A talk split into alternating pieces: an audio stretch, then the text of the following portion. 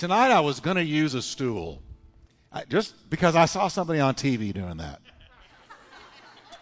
And I thought, look, look how effortlessly they, they teach. They just sit there on that stool and just da, da, da, da, da, da, da, da. And I thought, I'm going to do that.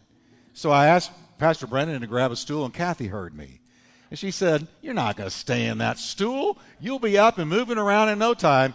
And I said, No, I won't. And in five minutes, I thought it through. She's right. She knows me best. Amen? So I'm going to stand. We'll stand, just like we sang. So let's, let's pray tonight over the Word of God. We've got some great stuff to share. It's very incredible.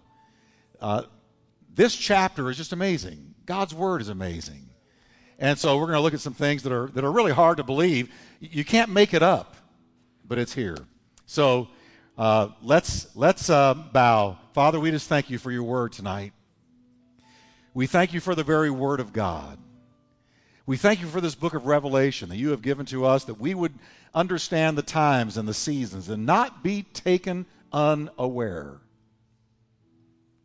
So, Lord, we pray that you will speak to us tonight, make us wise in the Word of God. Can you just lift your hands up towards the Lord and say, Lord, make me wise in the Word of God? Make me wise in the Scriptures.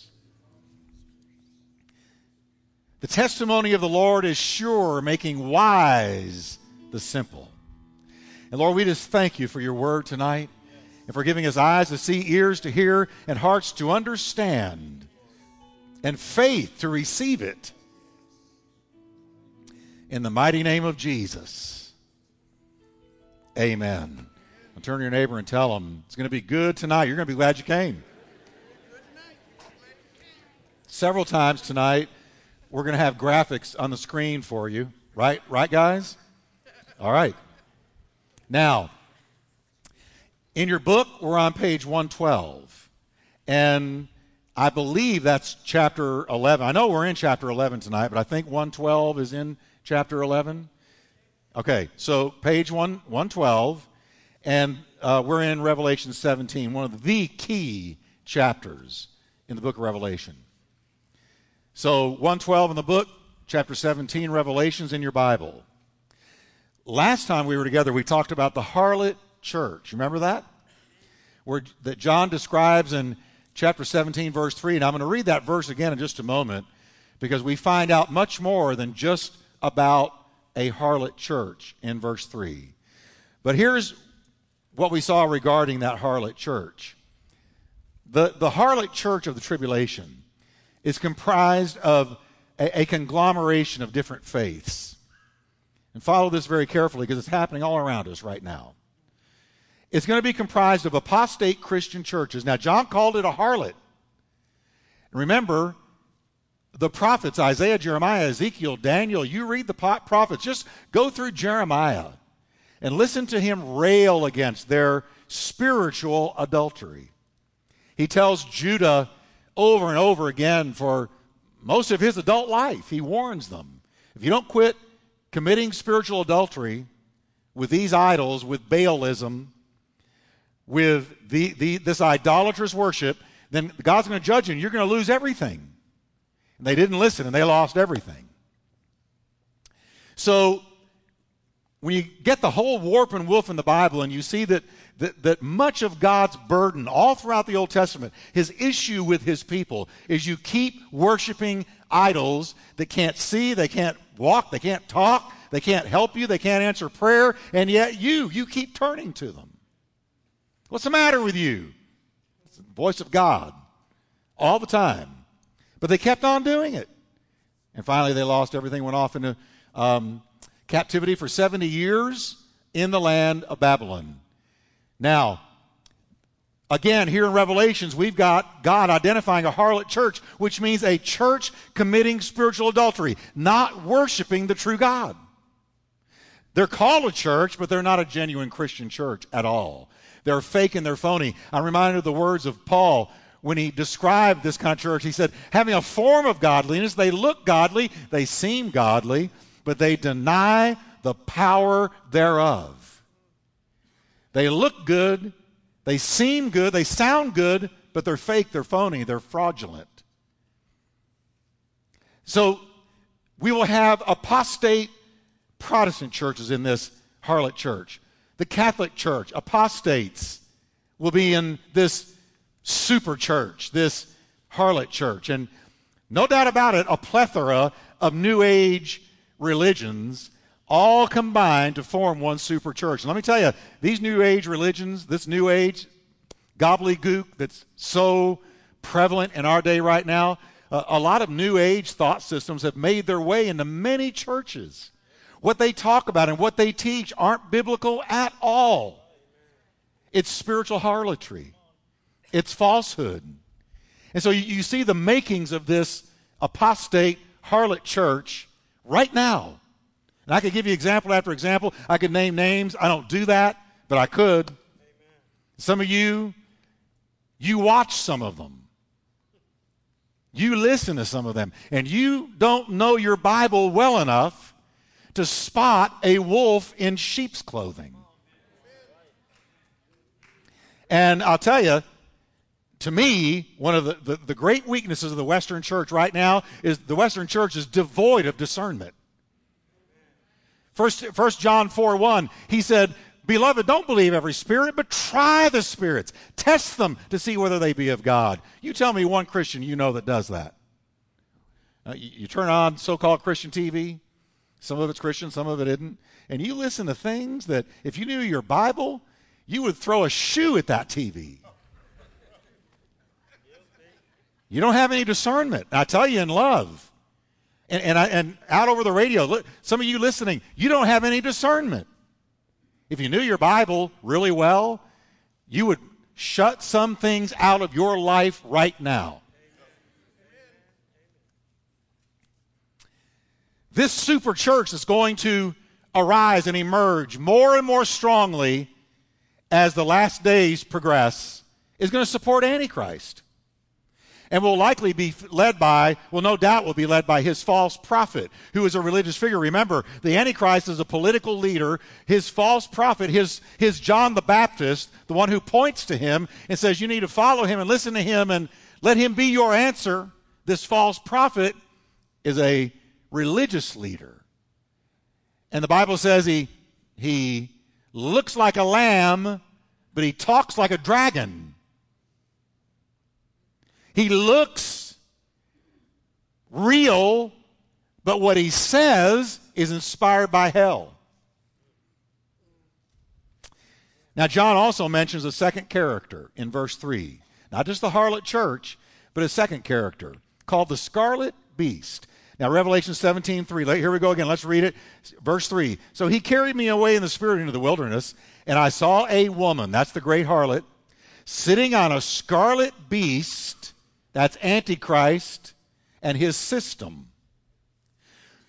Then he says, This scarlet beast, which was full of names of blasphemy, having seven heads and ten horns. Don't let any of that throw you. I'm going to explain it. The second character presented is a scarlet beast. Now, catch this the scarlet beast is seen carrying the harlot. So the harlot is riding this scarlet beast.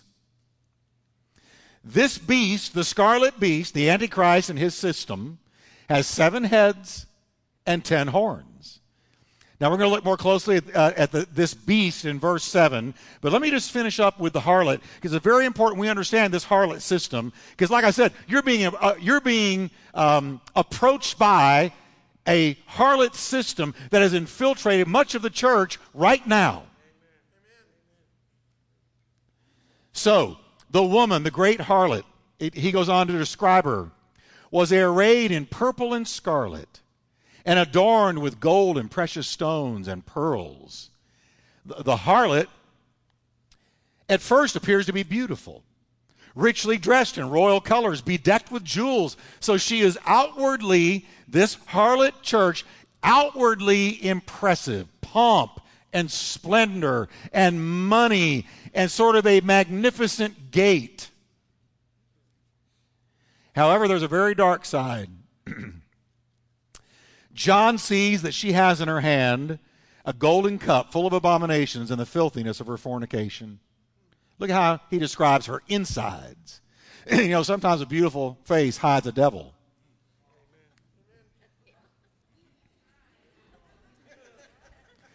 And sometimes a handsome face hides a devil. Let me just balance that out. but, but here, a, a beautiful exterior is hiding a demonic interior.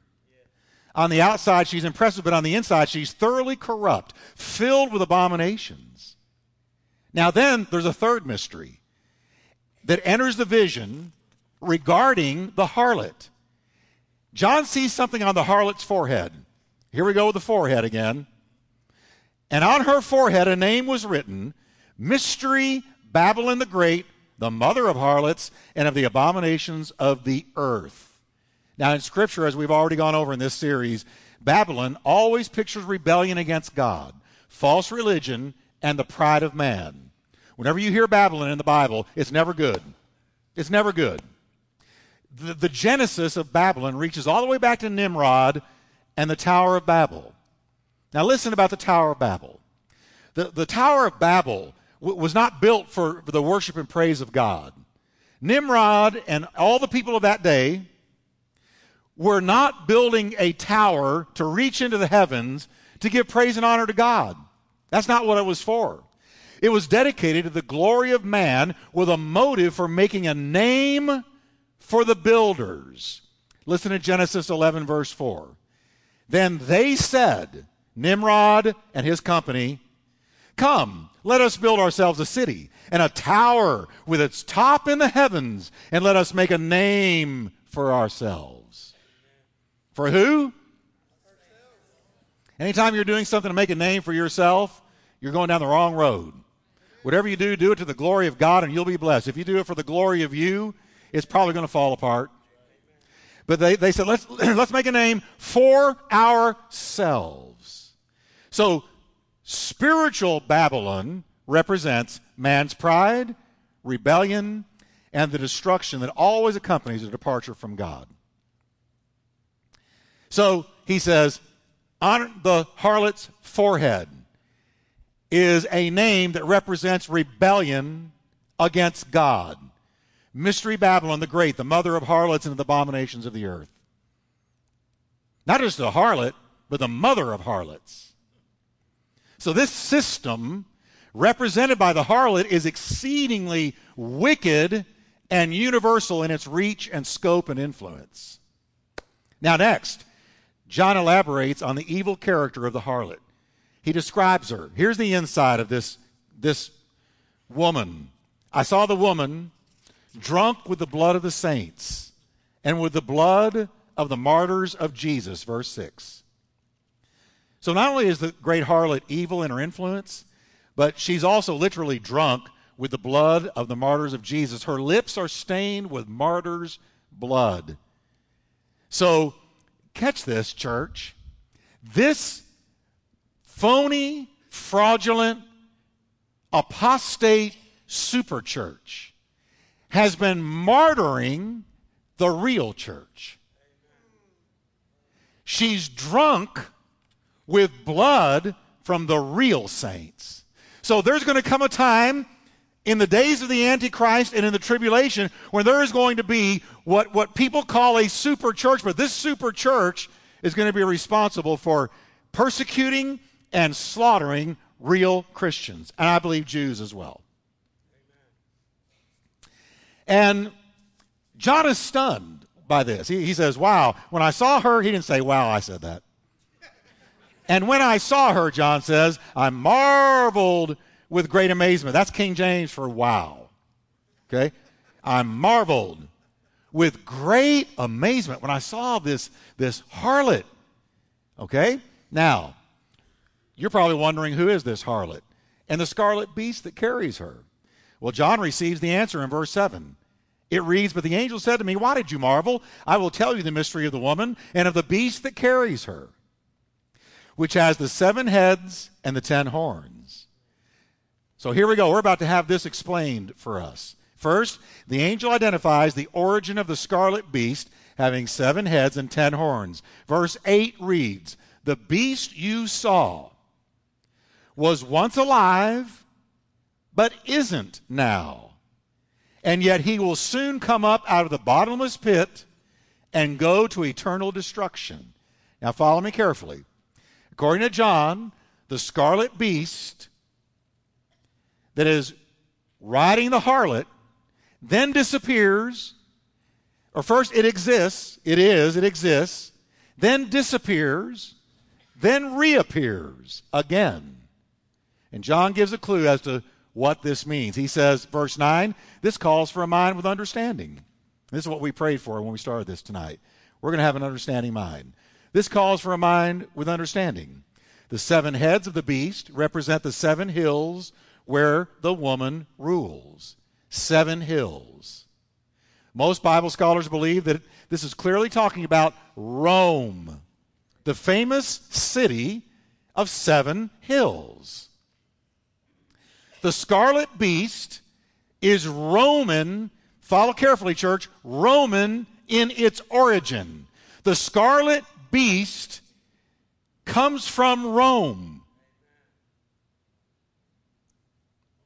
John is telling us that Rome, the Rome that existed when he wrote the Revelation, because Rome was alive and well, Nero was the emperor when he wrote this, that, that this Rome would first exist then it would disappear, and then it would reappear at some time in the future. So here's what John is predicting a resurrected Roman Empire. Not the same buildings, not the same laws, not the same language, but a resurrection of the culture, a resurrection of the character with which it is described in the Bible. So, where does the scarlet beast come from? Rome. The scarlet beast John saw originates in Rome.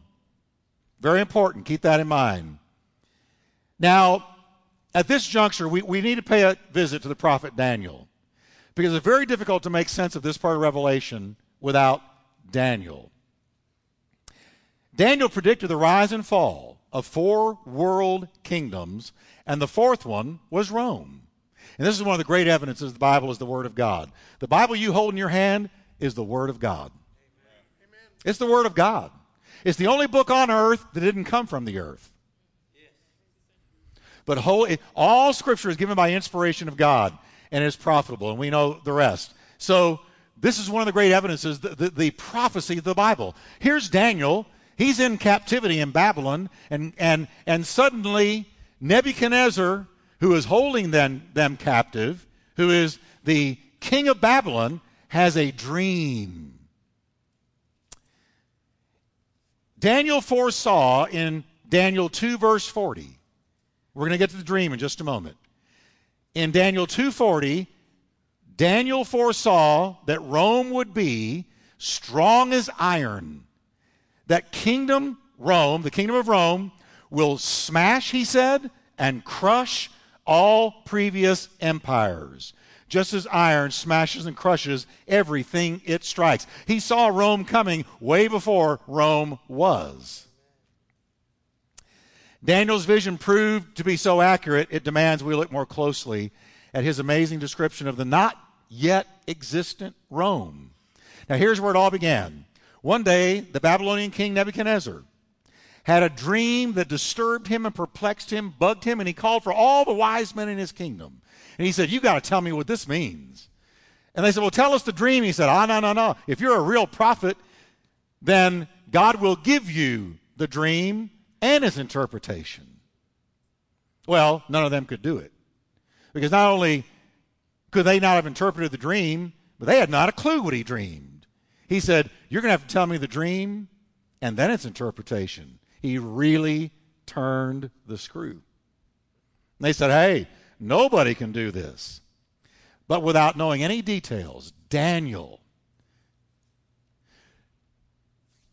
said, O king, t- I will tell you the dream, and I will interpret the dream. And he says in Daniel 2:31, you, O king, were watching now, how did Daniel know this? How did Daniel know what he dreamed? Especially when you hear the dream. No way you pull this out of a hat. He's going to tell him a dream that you could have sat around for a million years. None of us would have thought of it. But he says, You, O king, you were watching, and behold, there was a great image. Here's the image right up there on the screen. Behold, a great image. This great image, whose splendor was excellent, stood before you, and its form was awesome. Now, as I read these, you look up at the image, and we're just going to go down the image. This image's head was of fine gold. Its chest and arms were of silver. Its belly and thighs of bronze or brass. Its legs of iron. And its feet partly of iron and partly of clay. Now, the picture on the screen in your book shows you this very thing. Shows you those kingdoms, who they were, and when they ruled. And, folks, three of them came after Daniel died. So you got Daniel prophesying kingdoms that are going to come and go, kingdoms that are going to rule the world and then pass away. Everybody say, only God could show him that. Because by the time he's describing Nebuchadnezzar's dream to him, Nebuchadnezzar is completely freaked out. He is completely rolled over. He cannot believe it. He's stunned. He's shocked because Daniel nailed it right down to the feet. Now, Daniel explains the dream. He says, okay, that's your dream. Now let me give you the interpretation. Verse 36, he says, Now we will tell the king what it means. Your majesty, you are the greatest of kings. The God of heaven has given you sovereignty, power, strength, and honor. He's made you ruler over all the inhabited world and has put even the wild animals and birds under your control. You, Nebuchadnezzar, are the head of gold. The head of gold was the king of Babylon. This was a compliment to King Nebuchadnezzar. Now, just so you'll know a little bit of history, Babylon ruled the world with an all controlling, efficient, and powerful government for more than 80 years. But that's it 80 years. This huge kingdom that, that took Jerusalem into captivity, they only lasted 80 years. Everybody say with me, kingdoms come and kingdoms go. And God knows when they're coming, and God knows when they're going. And that includes the U.S. of A. So, Babylon ruled from about 625 to 539 BC. And Daniel predicts its demise with the rise of another kingdom. Daniel 2:39, but after your kingdom comes to an end, Nebuchadnezzar, another kingdom inferior to yours will rise to take your place. And we remember how that happened, don't we? Remember when Nebuchadnezzar's son Belshazzar had a feast? Oh, this is one of the great stories of the Bible. Belshazzar has a feast, and he, he is a blasphemous, godless man, and he, and he gets the sacred uh, utensils, the sacred bowls, and the sacred goblets from the temple, and fills them full of wine, and has a drunken orgy party. And right when they're in the middle of wah ha ha and having a great old time, suddenly a hand appears. And it starts writing on the wall Mene, Mene, Tekel, Upharsin. And it says when Belshazzar, even though drunk, sees this, it says his knees began to knock. I think mine would begin to knock too if a hand appeared and started writing on a wall. And he said, I need the interpretation of this thing. And nobody could do it. So guess who they called? Daniel, God's man. And Daniel walks in and he said, If you will interpret this for me, I'll give you riches, I'll give you this and you that. Daniel said, Keep everything. I don't want anything you've got, but I'll tell you what it means. And part of what it meant was, Your kingdom is over, dude. it's finished. And he said, God has given it to the Medes and the Persians. That night, Belshazzar was killed, and the Medes and the Persians overtook Babylon, and the next kingdom came in. So Daniel was there to see one of his prophecies come to pass right in front of his eyes. Man, that's amazing to me. Then there's the next kingdom. The next kingdom described by arms of silver. That was the Medo Persian. Um, then, verse 39 after that kingdom has call, fallen, after the Medes and the Persians have come and gone, A third kingdom, represented by bronze or brass, will rise to rule the world. And that uh, the thighs of bronze represent the empire, empire of Greece, under Alexander the Great and his successors. The Greek Empire overtook the Medes and the Persians. Daniel saw this coming and prophesied it, and he was dead when it came to pass. When the Greeks took it, he was gone. From after Alexander the Great's death, Greece was divided amongst his four generals and was plagued with civil wars, eventually to be swallowed up by the fourth kingdom, the kingdom of iron, the bad boy, the worst one, the one we're focused on tonight. Here's how Daniel describes it. Verse 40. Following the Greeks, there will be a fourth one, as strong as iron. That kingdom will smash and crush all previous empires like iron smashes and crushes everything it strikes. In verse 33, we find that the king's dream included information on the legs of this fourth kingdom, its legs of iron, its feet partly of iron, and partly of baked clay. Now, this is amazing because only now does this, this man, this thing that the king dreamed of, only now does it split into twos, two legs. And we know that Rome, when Western Rome finally collapsed, it split into two. And there were two there was an Eastern Rome and a Western Rome. It split into two, just like the dream said. And now he gets to the feet and the toes. This is where we really need to focus tonight. He says, The feet and the toes you saw were a combination of iron and baked clay, showing that this kingdom is going to be divided like iron mixed with clay. It won't be pure Rome, it's going to be partly like the old Rome of iron. It will have some of the strength of iron, but while some parts of it will be strong as iron, other parts of it will be weak as clay. The feet and toes consisting of iron and clay, is a prediction that Rome would one day re emerge after fading into history, represented by the iron. Yet it would not consist purely of Roman culture, but would be a mixture of different cultures, or what we love today to call multicultural. So when Rome resurrects, it won't be pure Rome, it'll be partly Rome, represented by the iron, and it'll be partly clay, represented by this mixture of different cultures within that resurrected Roman culture. Now, stay with me. I know this can, can leave you uh, behind a little bit, but follow me. Finally, Daniel adds one more thing that ought to excite every believer in here today. I want to read it to you.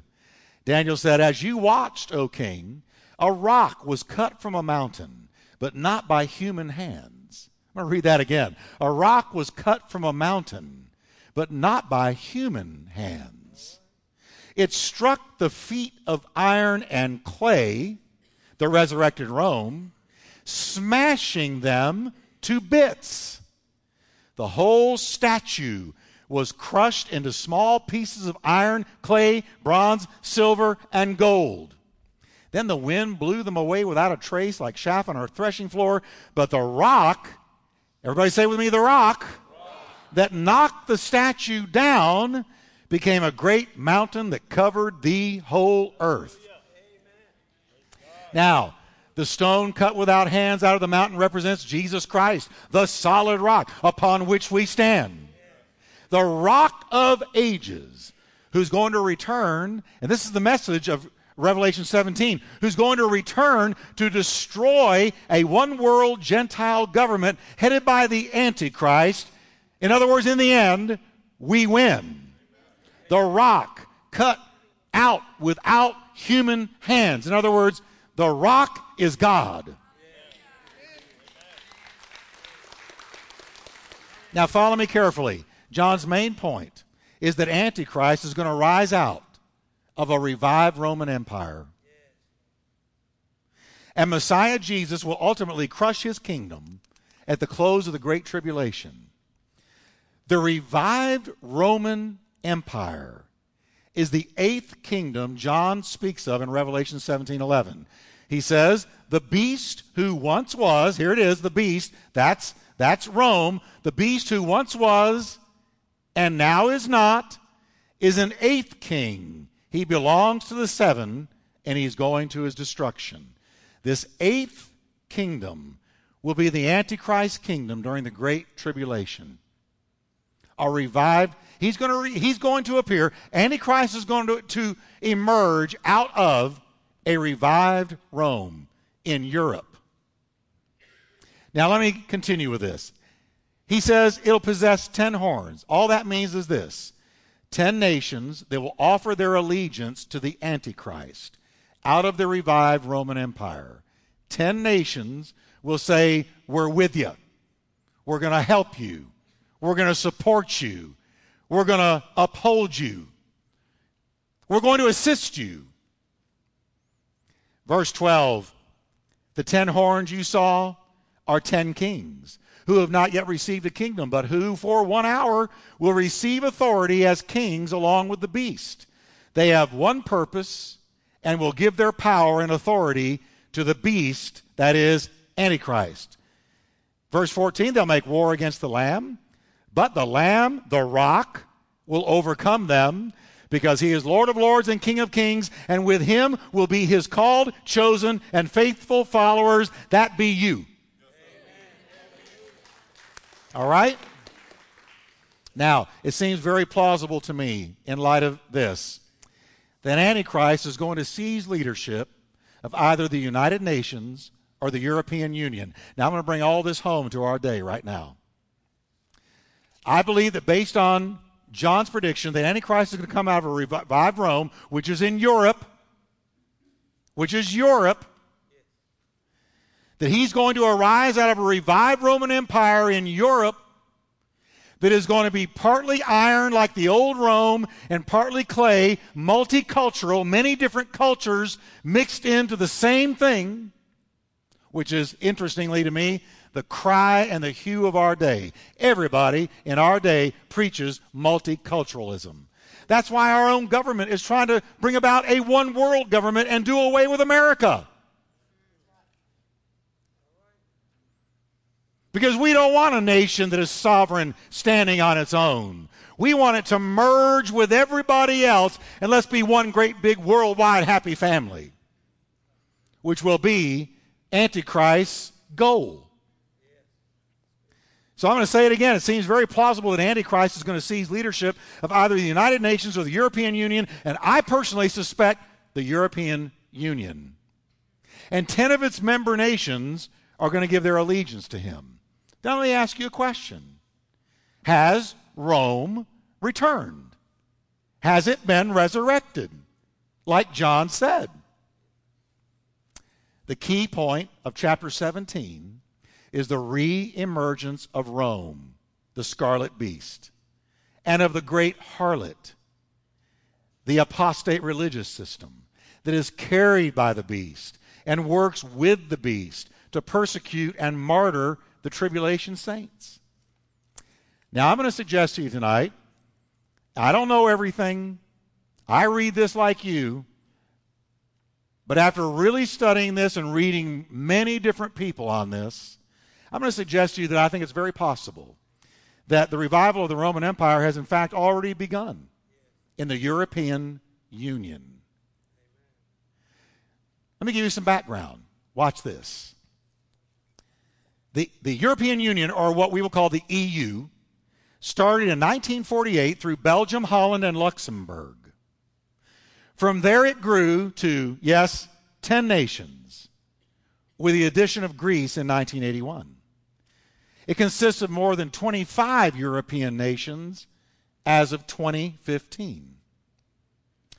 The rest are associate members or have observer status. Now, these stats are going to fluctuate with time, but it doesn't matter if it fluctuates. No, how, how many nations are in the European Union or not? It doesn't matter because what Daniel and John predicted is exactly what's going to happen. Ten of those nations will align with Antichrist and give their allegiance to him. Amen. Now, let me look at some of the uncanny characteristics of the European Union. First, the EU has chosen as its symbol a woman riding atop a beast. We have that to put up there. That's their statue. That statue is located outside the EU office in Brussels. This is what the European Union chose. Now remember, John said, leave that up there. Listen to what John said. I saw a woman sit upon a scarlet colored beast, full of names of blasphemy, having seven heads and ten horns. You know, I look at that and I go, huh, that could be coincidental or that could be prophecy fulfilled. Let me continue. The depiction of the same symbol was reproduced on the centenary stamp of the EU and in a huge painting in the Parliament's Tower building in Brussels. There's the stamp. What do you see? A woman atop a beast. Exactly what John saw in a revived Roman Empire. He saw this in a revived Roman Empire.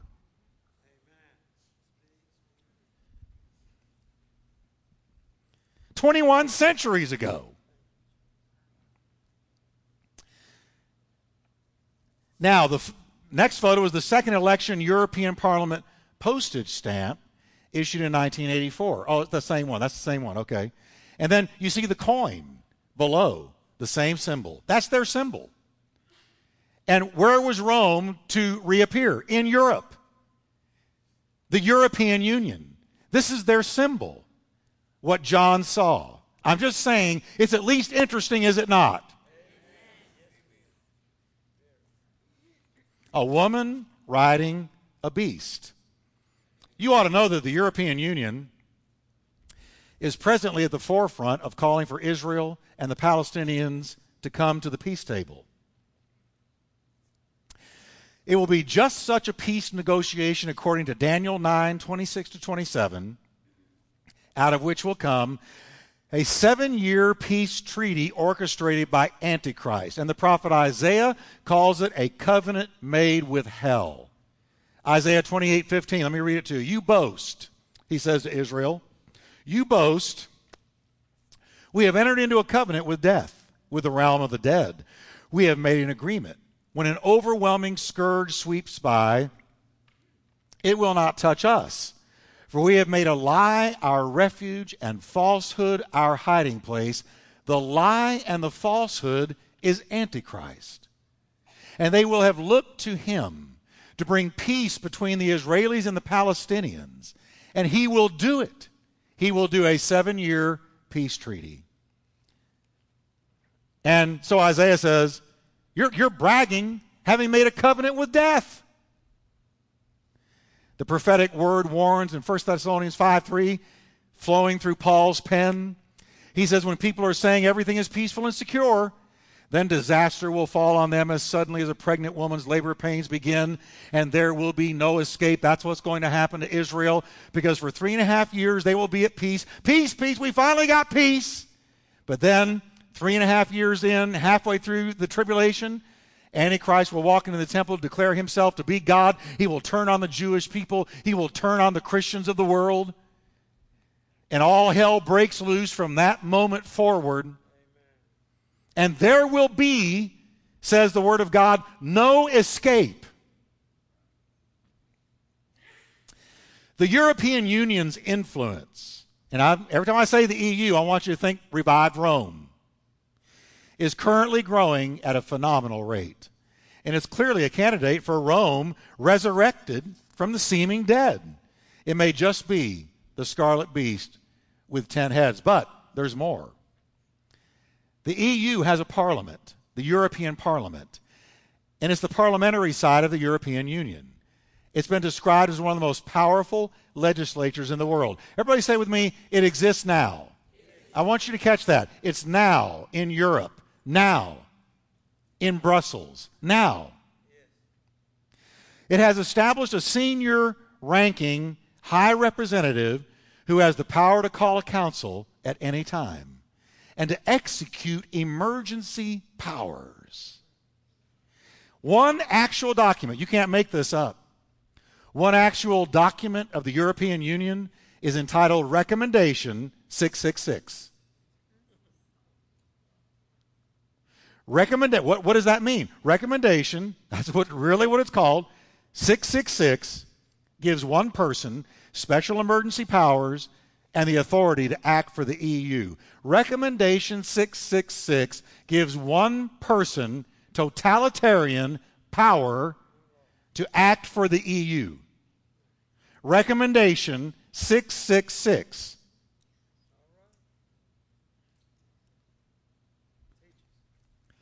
At the very least, this is interesting for any student of prophecy.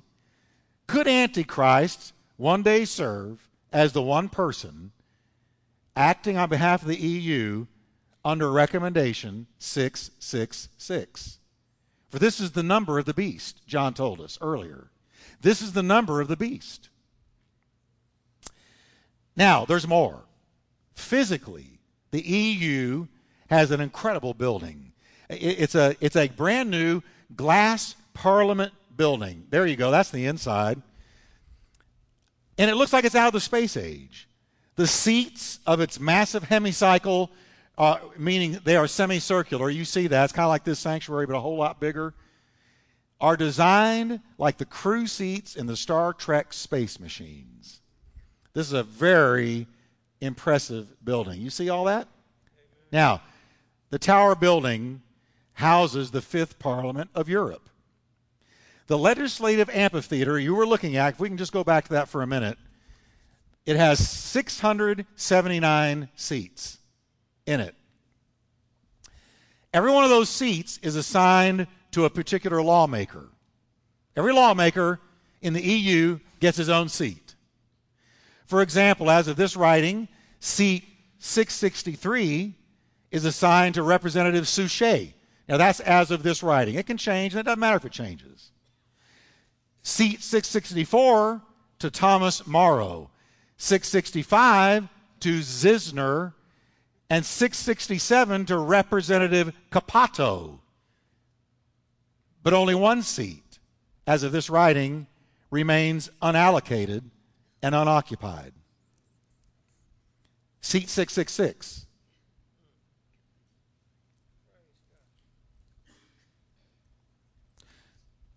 The relevant section of the now somewhere, if we can go back to that picture for a minute, somewhere in there is seat 666. can you believe that? Woo. It's interesting, at least. Now, the relevant section of the seating plan provided to each member reads like, as follows, and you can follow it right up there. Uh, it doesn't really matter all these names. I can hardly speak, uh, pronounce them anyway. Marchiani, Montfort, Chiero, Souchet, Morrow, Zissener. You skip 666, you got 667, Cappato, Turco, Bonino, Pannella, Dupuis, Della Vedova.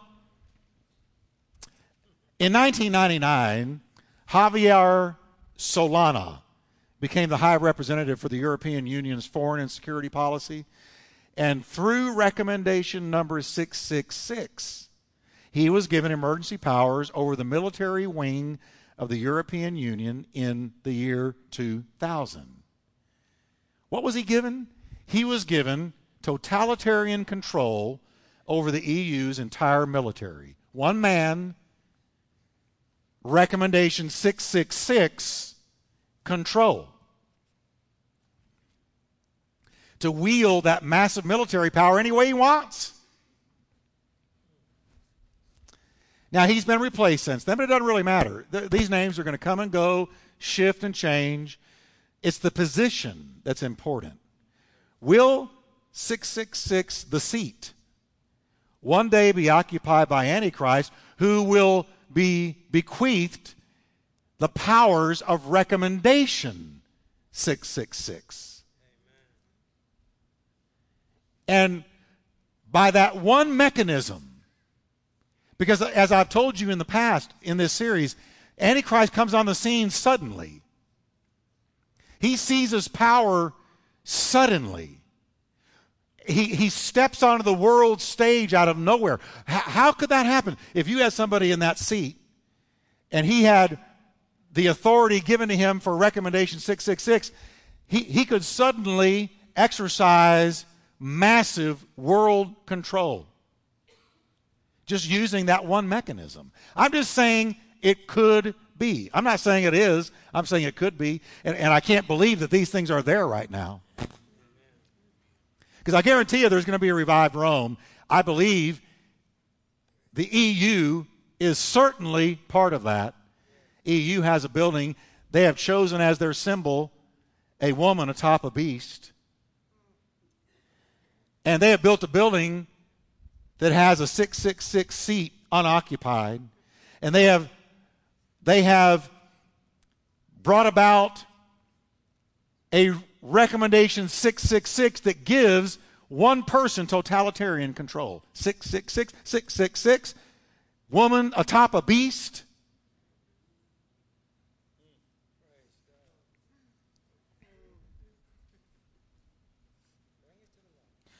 All that currently remains to create a truly revived Roman Empire is the creation of a permanent executive branch of government and the full integration of the new euro currency. I know we hear over and over again, oh, the euro is going to collapse. If you read tomorrow, the euro collapsed, don't pay any attention to it because in a night it can be resurrected. What's interesting to me is the euro is there, it's a currency. It's, it, it's there, and it may be shaky. It doesn't matter because God's word is brought to. Look what happened with Belshazzar. In one night, whole kingdoms shifted.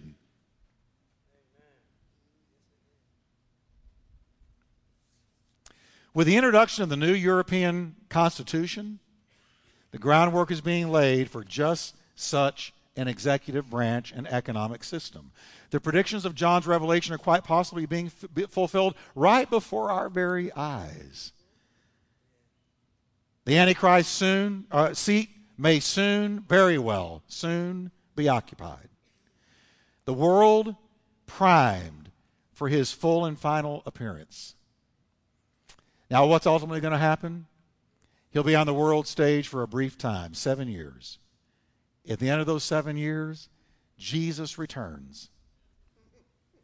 The Lord will destroy him by the spirit of his mouth and the brightness of his coming. 2 Thessalonians 2 8. The coming of the Lord is near. But John still not through. The amazed apostle is about to view the complete destruction of a future city called Babylon. And we're going to look at that next week because, hey, it's going to affect our nation. But is this not amazing tonight? Can we stand? They say, Well, Jeff, are you looking for the appearance of Antichrist? No, I'm looking for the appearance of Christ. Yes. But I think that our world is in for some major, major, major shaking. And uh, thank God for those of us who are standing on that rock that was cut out of the side of the mountain without human hands. Can we lift our hands to the rock who is called Jesus Christ? Thank you, Lord. Thank you, Lord, for your powerful word. Thank you for your amazing Bible. Thank you that you gave the Apostle John this amazing revelation he never fully grasping at all that 21 centuries later we would be reading what he wrote down and preparing for the return of Christ. And so, Lord, we just thank you right now. In the mighty name of Jesus.